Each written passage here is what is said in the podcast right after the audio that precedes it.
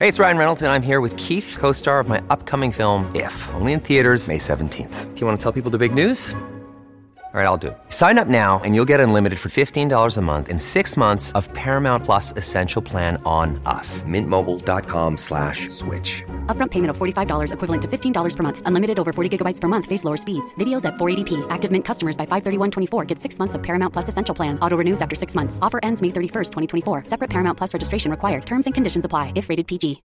When you need mealtime inspiration, it's worth shopping Kroger, where you'll find over 30,000 mouthwatering choices that excite your inner foodie. And no matter what tasty choice you make, you'll enjoy our everyday low prices, plus extra ways to save, like digital coupons worth over $600 each week. You can also save up to $1 off per gallon at the pump with fuel points. More savings and more inspiring flavors make shopping Kroger worth it every time. Kroger, fresh for everyone. Fuel restrictions apply.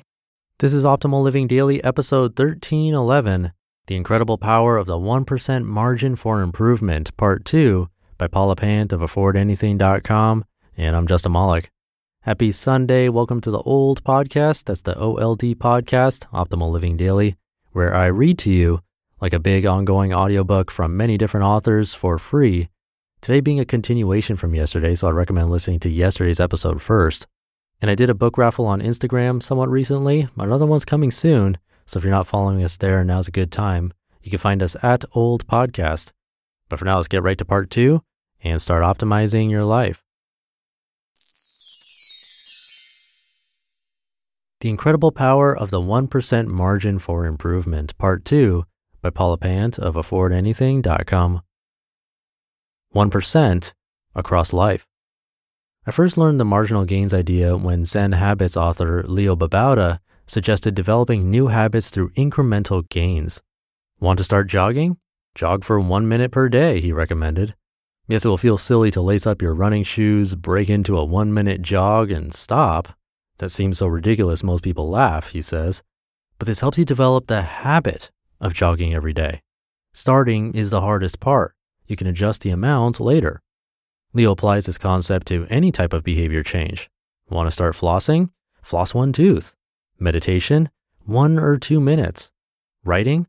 One sentence. Push ups? You get the idea. I decided this made sense. I realized that if I run for one minute a day and increase this by an additional minute every three days, I'll be completing one hour runs within six months. This concept was the inspiration for the 1% challenge. 1% learning. I recently stumbled across this concept again while researching effective teaching techniques. As you know, I'm creating a real estate investing course. One of my biggest priorities is designing the material in a way that produces results rather than just presents information. In service of that goal, I've been spending a lot of time studying the learning process, learning how humans learn. Among other concepts, I've been reading about how to ask a mix of clarifying, probing, and leading questions, offer unobtrusive feedback, seek out confusing parts like who's feeling stuck, what's preventing forward momentum, and foster a sense of competence, independence, and belonging. This is called the three A's agency, autonomy, and affiliation.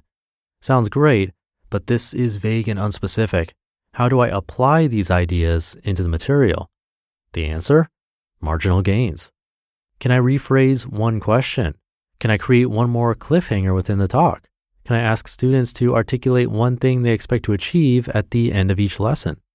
If I make one tweak or improvement every day within four months, I'll have made more than 100 enhancements. That's the difference between good and great. I'm blown away by how much small changes add up over time. 1% in the big picture. There's one critical clarification I want to make about marginal gains theory.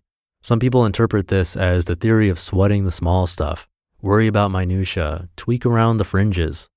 This seems to contradict a different line of thinking that you should ruthlessly prioritize, focusing only on the big wins. Your time and energy is limited, so don't waste it chasing pennies. Don't clip coupons or make your own laundry soap when you could instead spend your precious time focusing on larger gains.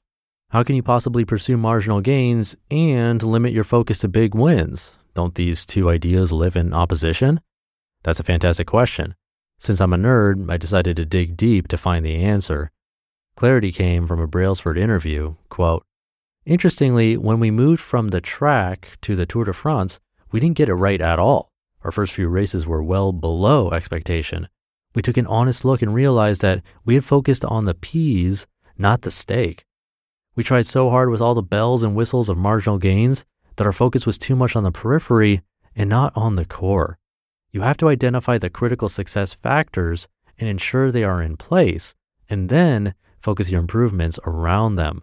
That was a harsh lesson, end quote. Boom. That says it all. The theory of ruthless prioritization, which states that our mental bandwidth is limited, so focus only on the few things that matter, provides a target. It tells us where to aim our arrow. The theory of marginal gains tells us how to hit that target. It's the forward trajectory of that arrow as it soars through the air one inch at a time. Prioritization is the what, marginal gains is the how.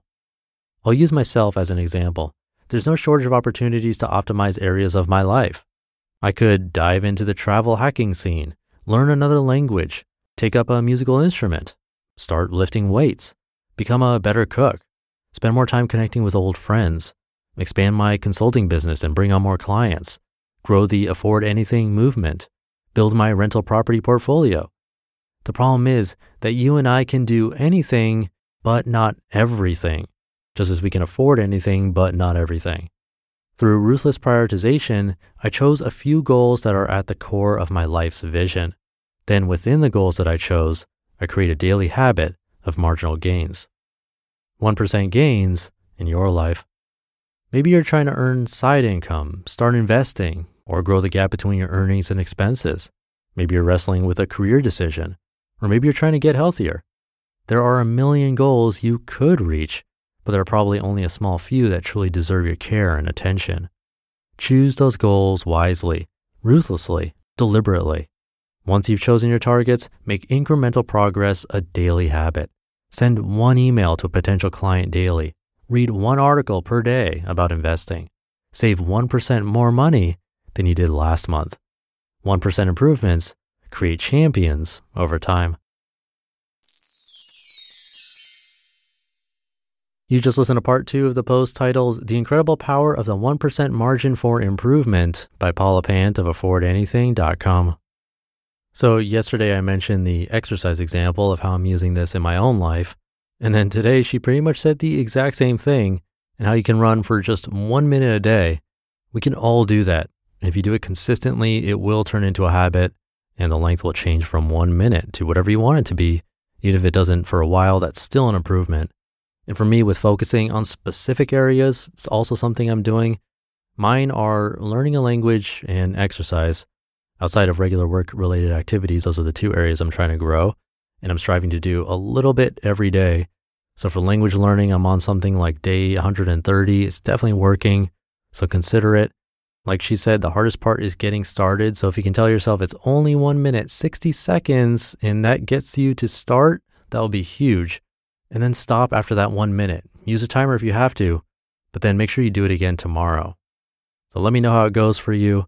That'll do it for today and this weekend. I'll be back tomorrow for Minimalist Monday. So I'll see you there where your optimal life awaits.